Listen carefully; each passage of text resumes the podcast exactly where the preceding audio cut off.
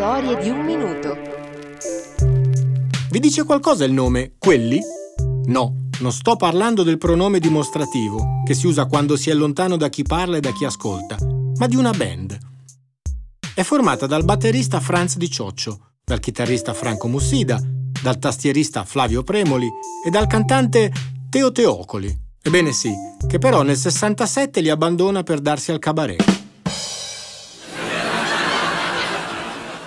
Stanchi di fare i turnisti in studio e suonare cover di band straniere, con l'arrivo di Mauro Pagani decidono di fondare un nuovo gruppo, la premiata Forneria Marconi.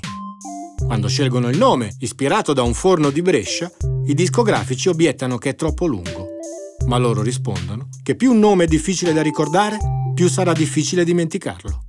E avranno ragione. Per il loro primo 45 giri per la numero 1 scelgono la carrozza di Hans, un brano con il quale hanno appena vinto, a pari merito con Mia Martini e gli Osanna, il Festival di Avanguardie e Nuove Tendenze di Viareggio. Ma il successo arriva con il lato B, Impressioni di settembre. Invece del previsto assolo di sassofono, decidono di utilizzare un Moog, un sintetizzatore che ancora nessuno ha usato in Italia. È il distributore italiano a prestargliene uno, con lo scopo di farsi pubblicità gratuita. Quel prestito cambierà la storia della musica rock in Italia.